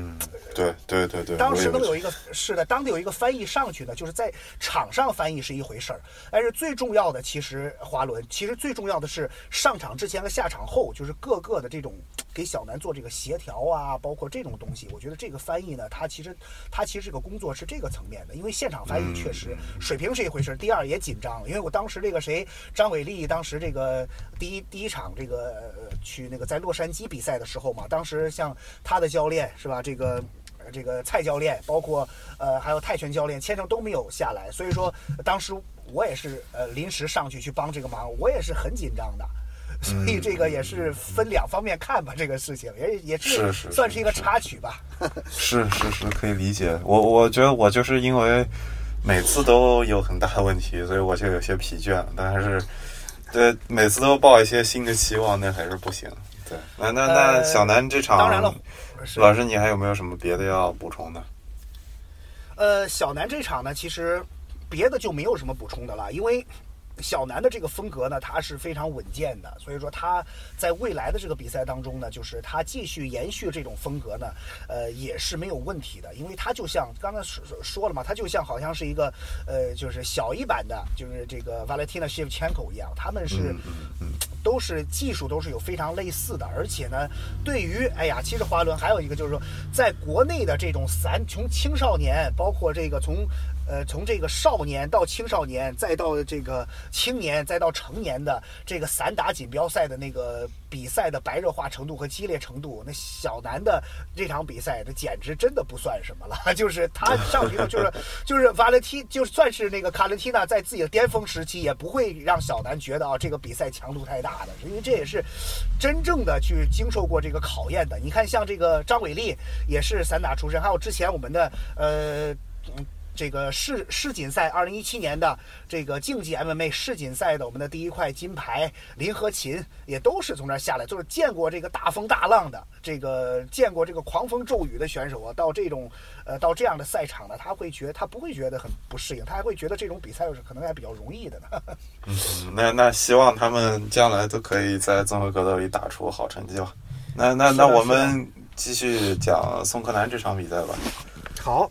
呃，宋克南这场比赛，我的第一印象就是，首先宋克南要小很多，他是比这个对手要年轻六岁，对手可以说说是可能相对来说上年纪一些了。然后赛前宋克南也是被看好的一方，他的赔率好像是减两百，所以还是比较占便宜的。然后，但其实开始以后跟我想象的不是不太一样，因为这个对手这个 Potter 好像是算是移动比较快的。选手他明显是他开场以后绕着宋克南在打，而宋克南的拳比他重，那这也可以说，呃，是比赛开始的节奏。当然，这个比赛没有维持多久，所以我也只能说就是开始的时候，因为，嗯，一开始其实说实话，虽然宋克南后来终结的很快，但是在开始的一两分钟，宋克南还不是说立刻就占据了统治性的优势，他被摔倒了两次吧，然后。然后一一开始也吃了不少拳，所以所以我觉得也没有只是说像宋可南看到的，大家看到那个重拳终结一样。在那之前，我觉得宋可南好像他，尤其是对手应该是有过，应该是有柔道的背景，好像在澳大利亚的柔道国家队以前还参与过，所以所以他的他两次宋可南的摔倒就都赛后他采访的时候说他。来了就是要练防摔，但是摔还是没摔住，但是就是说被摔倒之后没有造成更大的风险，他立基本上立刻就站起来了，或者是从一个比较如果是被骑撑的位置立马就翻过来了，所以还是看得出宋楠的力量在这场比赛中帮了他很多吧。呃，老师你有什么想法？呃，呃，刚才所说的啊，这个关于宋可南的这个对手啊，他的这个速度呢，确实是有优势的，因为他之前是这个以前是打这个轻量级的，但是到他属于那种在轻量级里面呢，是这个块儿是很大的，所以说呢，他就是降重呢，就是他怎么说呢，就是一直以来呢，会影响到可能他总是有超重的这个行为啊，或者是到影响他比赛的时候的这个这个体能耐力啊，包括这场比赛之前，他说这一次呢，他是呃用自己的这个。他往上调了一个级别，就是打这个一百七十七十磅的这个次中量级的级别。他说，其实，在训练当中呢，呃，教练也说呢，他是能够去学习更多的知识了。不是像因为降重的人呢，呃，降重的运动员可能大家不太了解，在降重的它是一个过程。呃，就是长时是让你处于一个这种半饥饿状态，就是第一是这个，第二训练的量要大，第三呢要想到这个往地就是脱水啊，完了之后有一些肌肉也会流失啊等等，就整天是半饥饿状态，而且这个训呃比赛又有压力，所以说这个再加上这个 教练有时候跟你说话听不进去，所以说但是很多这个事情让自己就是影响。但是这场比赛呢，他的对手这个 Potter 呢，他的教练会说这在这次 Potter 是备战的非常的好，因为呢。呃，再加上自己先天的这个速度优势啊，等等，呃，刚才啊，就是华伦所说的刚才这几点，包括他的这个摔法，他的柔道是确实非常好的，因为他摔这个柯南也是那下是柯南是没想到的，就是那么快的这么一个呃这个扭身闪呃闪摔，然后呃，但是那个。他他摁不住柯南的，柯南这个力量很大，而且柯南的这个柔术基本功没看，他基本上是柯南是直接给他推推走推开的。对对对。所以说是这一下呢，让这个 Potter 心里边肯定是这个不好受的。你第一，他虽然是柯南挨了几拳，但是为什么柯南会挨几拳呢？因为 Potter 的目的呢就是打近身。他的这个，他的前手就是他自己的这个，呃，这个，呃，忘了他正反件了，就是他的这个左手，他就是目的，他打拳进去是为了拿到这个，呃，一个把位，然后呢，再用这个。呃，缠斗就是孤颈拳击呀，或者等等的，像给柯南造成这个影响。他的目的还是很简单，他觉得这个目的能够去，呃，把这个柯南弄到地上，然后就用自己的缠斗把柯南这个降服，这是第一。第二呢，呃，既然是柯南一下子让自己的这个这个这个就把自己轻易的这么推开了，然后第自己心里边有一个疙瘩，然后就就很难受。然后第二呢，因为柯南，你看他最后 KO 他的时候。那些拳的密度是很大的，就等于是柯南第一拳出去之后，他第二拳是直接撞进去的。嗯，就是他打进去，他不是说是我打一个刺拳，我打一个一二，啪啪，我比如说我离对手是这个就是呃中远距离或者是中距离吧，然后我打完之后，我的目的是撤出来。柯南的这个势头是直接往里进的，他打完之后，就是很多比如摔跤手，大家都知道，打完之后他会去抱摔，对吗？就是他的一二，第二他是下潜抱摔。但是呢，柯南的第二呢，就是柯南就是从一到近身，它中间有一个二，可就这么说吧，就是柯南中间有个一点五，就是对方觉得是一二一二，但是柯南是一点一一点五二一一点五二，然后二一点五一，我不知道这样说听懂没？所以它中间等于是大家如果听音乐节奏的话，可能会是踏踏踏，如果再快的时候，可能是踏踏踏这样的打击的频率。像你们看这个，像这个乔安娜，对吧？乔安娜就是典型的，所以说这一点呢，有可能这个张伟丽有可能会用到啊，就是他乔安娜的打击是很快，但是他是有节奏的，他是哈哈哈，哈哈哈哈，但是呢，柯南是打破这种节奏，柯南的这个节奏是哒哒哒，哒哒哒，就是它中间是连着的，它是直接撞进去的时候，这个拳就等于是柯南这个身呃身法的移动，直接这个带着拳就出去了，而且这些拳呢不是长距离发力，都是寸劲儿。这是柯南非常擅长的，而且还有不要忘了，这个柯南的外号是什么？柯南的外号是刺客宋柯南。什么？而且是玉面刺客宋柯南。什么叫玉面刺客呢？就是脸上很少挨重击。第二，我是刺客，就是我找到机会我就给你这个什么。这是为什么？当初一七年的、一六年的时候，UFC 就开始这个呃英才计划的时候，我脑子里边第一个就是宋柯南。嗯，就是他。未来我觉得真的宋克南这样这么保持下去的话，这后边这个冲击冠军是没问题的。还有宋克南当时在北京站的时候输那场，其实呢，当时不要忘了，虽然柯南柯南这是在 UFC 的唯一半季，现在你想柯南的战绩是很显赫的，在 UFC 是四胜一负，而且这一负大家不要忘了，那一负可是拿了最最佳比赛的花红的，而且那场比赛赛前，柯南其实呢，他呃后来这个这个。了解他的训练等等，柯南在那次赛前做的，其实他太比较比较太注重这个力量了。后来这个柯南说，那段时间的备战其实有点不太，就是他觉得有点这个。有点可能会稍微一些影响吧，但是我们都知道，每场比赛都是赛前押宝。你即便是格斗沙皇菲多，也会有这个比赛赛前可能押宝押的不太对，是因为你你会很多东西，但是呢，我在这赛前备战，我只能备战这些东西，因为时间是有限，精力是有限的。所以说，现在的柯南要比之前成熟太多了，而且。不要忘了，这个柯南的 UFC 首秀可是十五秒就 KO 的，所以说他这两个这个这个这个拳头，这个这个铁锤，这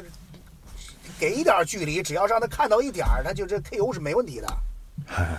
我就希望宋柯南下一场比赛能够打上主赛吧。我觉得他之前这几场表现应该能够让他下一场有主赛的待遇了。然后我觉得这场中间还有一个很有意思的部分就是。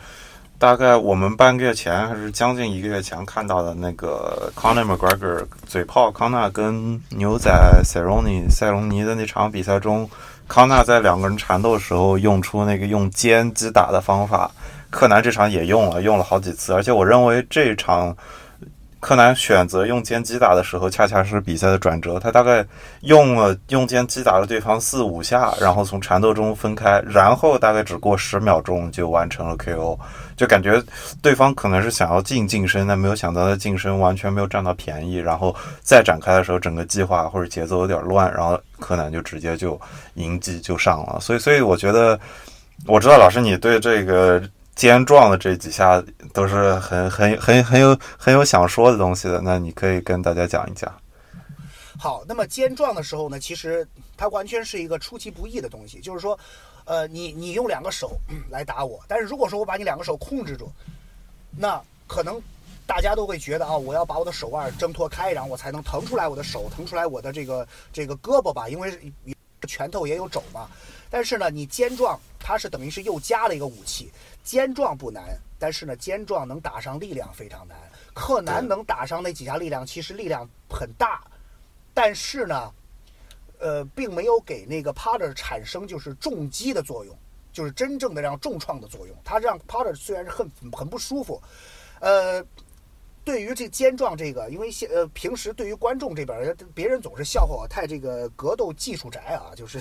总是这个总总总是给大家说这些技术方面。然后很多朋友说啊，老乔你不要给大家总说技术，的观众都都这个也不喜欢听，没有耐心听。但是我相信这个能够听这个华伦这个播客的都是行家啊，给大家现在说一下，大家回去看一下回放，康纳撞牛仔的时候，每一次。重型肩撞之前，康纳有一个支点，就是他的头抵着牛仔的头。他每一次都是把他的头快速移开，然后让这个肩去贴补这个、这个、这个叫什么？这个头的位置。而且他，你去顶牛仔的，你去顶别人头的时候，别人肯定会顶过来的。你一旦是一旦是顶过来，他把头错开，然后再去拿肩垫上，这个错劲儿，明白我意思吧？就这个错劲，他不是你不他你不是一个空劲儿，你不是在打空气，他用头让别人哎头知道在那烫，他就上去了。所以说，呃，这是为什么这个康纳能够去重创牛仔，这一下把这个牛仔的鼻子都能可以说是里边我不知道有没有骨裂情况，反正是打的是很重的。能够这为什么这种重击这种重击会造成别人的这种第一是不舒服，第二是影响心理，第三呢就是打会影响别人的呼吸啊等等，所以这也是未来能够去，呃能够去这个叫什么呃提高的。还有，柯南他是他最早柯南也是练这个呃传统的这个功夫的啊，因为现在为什么说传统功夫呢？呃，因为西方的这个西方的格斗爱好者其实为对于传统这个挖掘啊。呃，我们以空手道为例，其实空手道他们早就在做一个什么东西，就是叫做，因为空手道的形，对吗？我就是说套路，套路呢，大家看到空手道的套路非常，大家有没有看到很多的这种跳跃翻，呃，这个空翻？大家没有看过这种，但是空手道的这种套路，特别是呃这个原汁原味的这个冲绳空手道的这些套路呢，它其实是最早中国这个福建这边南少林的套路。它是演变过来的，所以说它都是硬桥硬马。但是呢，有很多的这个技术，包括这个手刀啊，或者怎么样的，其实有很多的技术不是击打，它很多的技术是近身贴靠，甚至是甚至是这个摔头的一些的把位的技术。然后这是第一，第二呢，就是空，就是像空手道这边，对于传统的挖掘，别人早就在做了，如何去解读。这些这个传统的功法里面一些的东西，所以这些很多东西是要挖掘的。但是呢，如果说是没有这个很强的这个基本功，你发你挖掘这个就有点儿，就有点儿这个就是空中楼阁了。但是如果说你基本功 MMA 基本功很强，然后你再去加一些别的东西，那就像康纳对牛仔一样，让别人想不到的东西，这就叫锦上添花了。是是是。所以我觉得，我之前康纳打出那场的时候，我们俩聊天的时候也说，就印象很深。但没有想到宋柯南这场很快就复刻了康纳这个动作。我觉得接下来如果有更多的选手在比赛中成功用上这个动作的话，很快可能在近身缠斗的时候，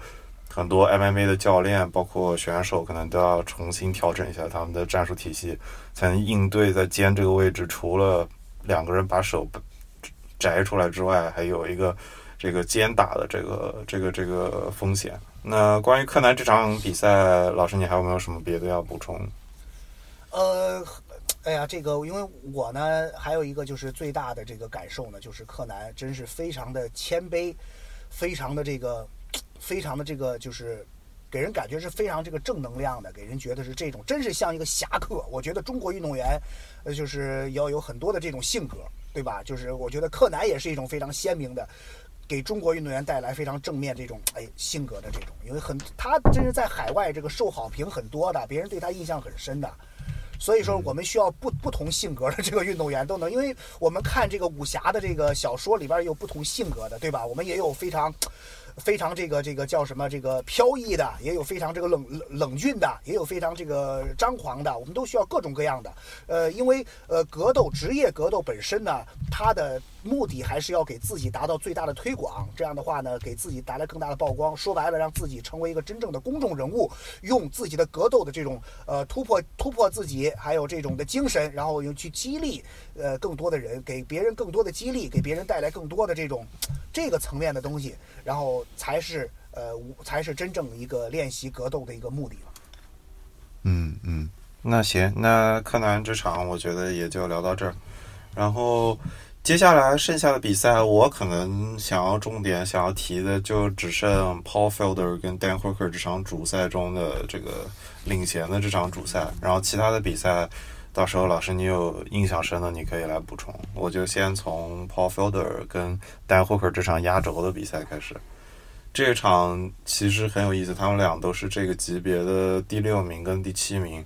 然后这两之前有一个渊源，就是 Dan Hooker 赢下上一场比赛的时候，好像提到说他下一场的对手就是 Paul Felder。当时 Paul Felder 在 ESPN 供职，所以他是在笼中间采访 Dan Hooker 那个人。然后他们俩就一边采访一边打哈哈，Dan Hooker 就跟他说：“我下一场一定能赢你。”Paul Felder 就。哈，你你这当着我的面就说要赢我，还在我采访你的时候，你这个脾气也是够横的。所以他们俩也算是造出了这么一点噱头吧。然后霍克毕竟是这场的主场，他是新西兰的这个他新西兰人，所以我对这点的直观的感受就是，当他开始说英文的时候，我根本听不懂，这就说明他的确是个新西兰人了。然后，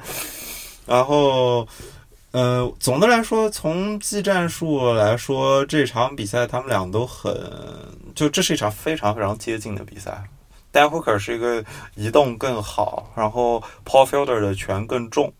呃，总的来说，从赛后的比赛看，总击打数其实 Paul Fielder 的总击打数跟 Head Strikes 能打到头的数量，跟 Body Strikes 能打到身体的这个数量都是要更多的。但是 Dan Hooker 在第五回合最后拿到了一个至关重要的 take down，把对方摔倒了。而且在摔倒之后，不像好多选手在摔倒之后没有成果，或者对方只有站起来，他摔倒之后保持了压制，而且造成一定的伤害。所以，我我觉得可能是这一点，最后让 Dan Hooker 拿到了分期判定的胜利。如果他没有摔倒对手的话，可能这场比赛就是 Paul Felder 胜利。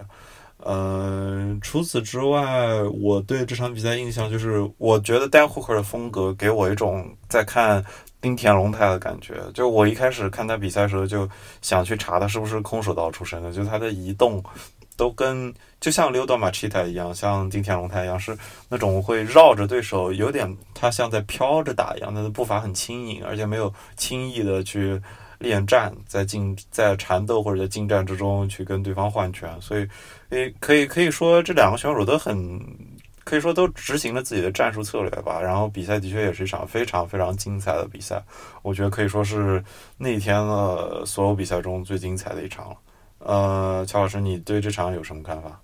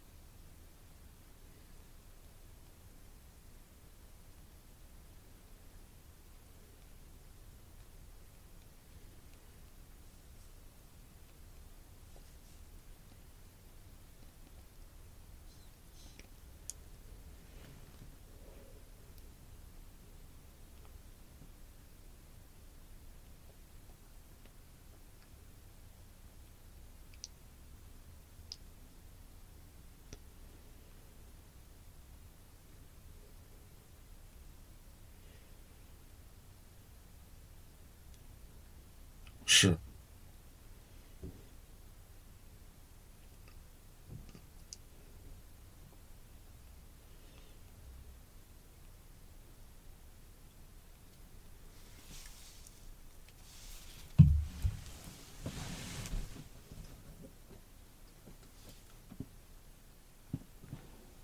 对，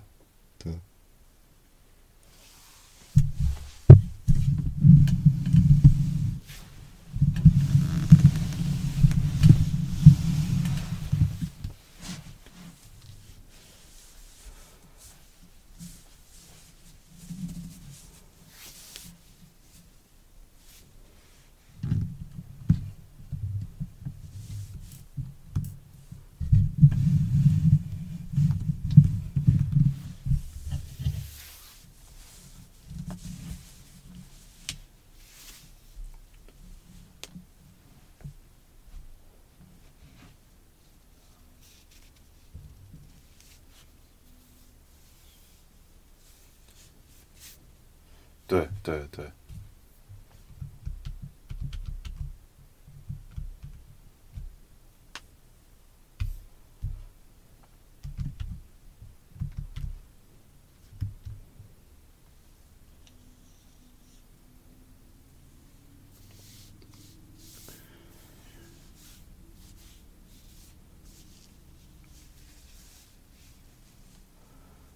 对对，而而且我我不知道 Felder 是以这种低扫出是著名的吗？因为其实这场开场前两回合明显是 Dan Hooker 在不停的低扫，因为 Felder 应该是一个正架的位置，他是 traditional stance，然后所以他是左腿在前嘛，然后。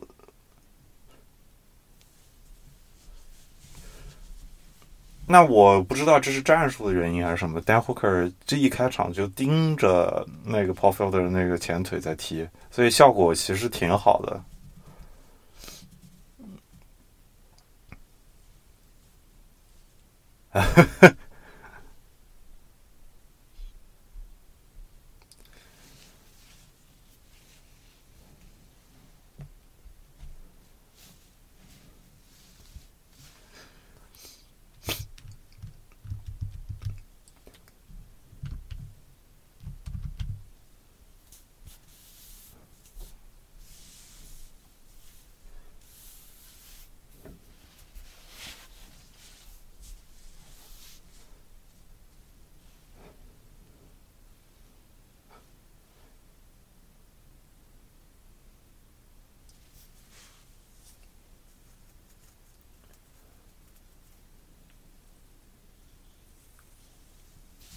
嗯嗯嗯，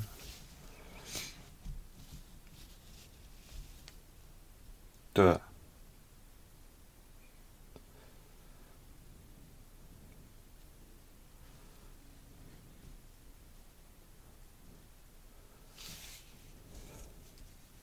对，因为你看最后两个人的 fight statistics，两个人的数据统计。Dan Hooker 在总击打数、在身体跟头部击打数都是劣势的，只有他的 leg strikes，他是三十六比二十八，他对腿部的击打他是占优的，所以可以说我的理解是，至少在这一步棋上，也许有点冒险，但他下赢了。然后，嗯，这场比赛我觉得就结尾的时候也很感动吧。就 Paul Felder 说自己有可能这是他的职业生涯最后一场比赛了。我当时查他是三十四岁了，可能有很多选手这个岁数还会接着打，但是 Paul Felder 采访的时候说说他家里也还有个四岁的女儿，他说他每次出来打比赛都很想念他的女儿，然后现场观众也很支持他，然后 Dan Hooker 也过来举起他的手，也是算是。格斗比赛中非常经典的双方惺惺相惜的一幕吧，看的时候还是比较感动的。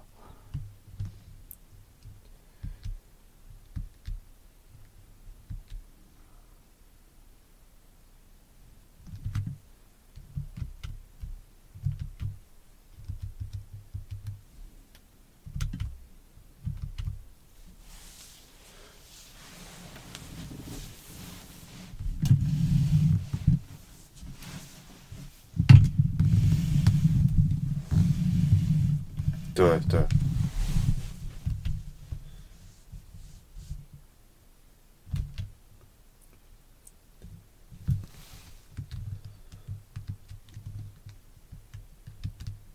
嗯嗯嗯嗯，对对。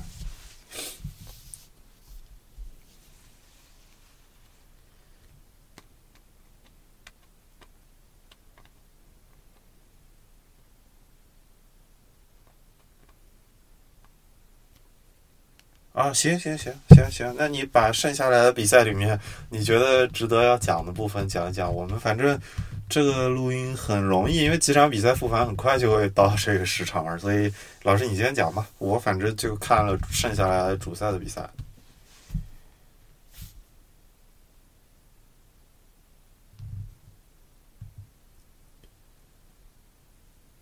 哦，你你你就结束了吗？我以为你说你要把其他的比赛就带过一下。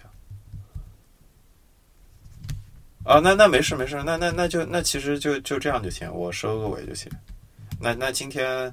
那今天因为时间的原因，我们就只讲这三场比赛。如果有听众，呃，对这个感兴趣的话，欢迎继续呃来信或者是在微博上跟乔老师互动。那今天的 UFC 复盘就说到这里，感谢乔老师参与。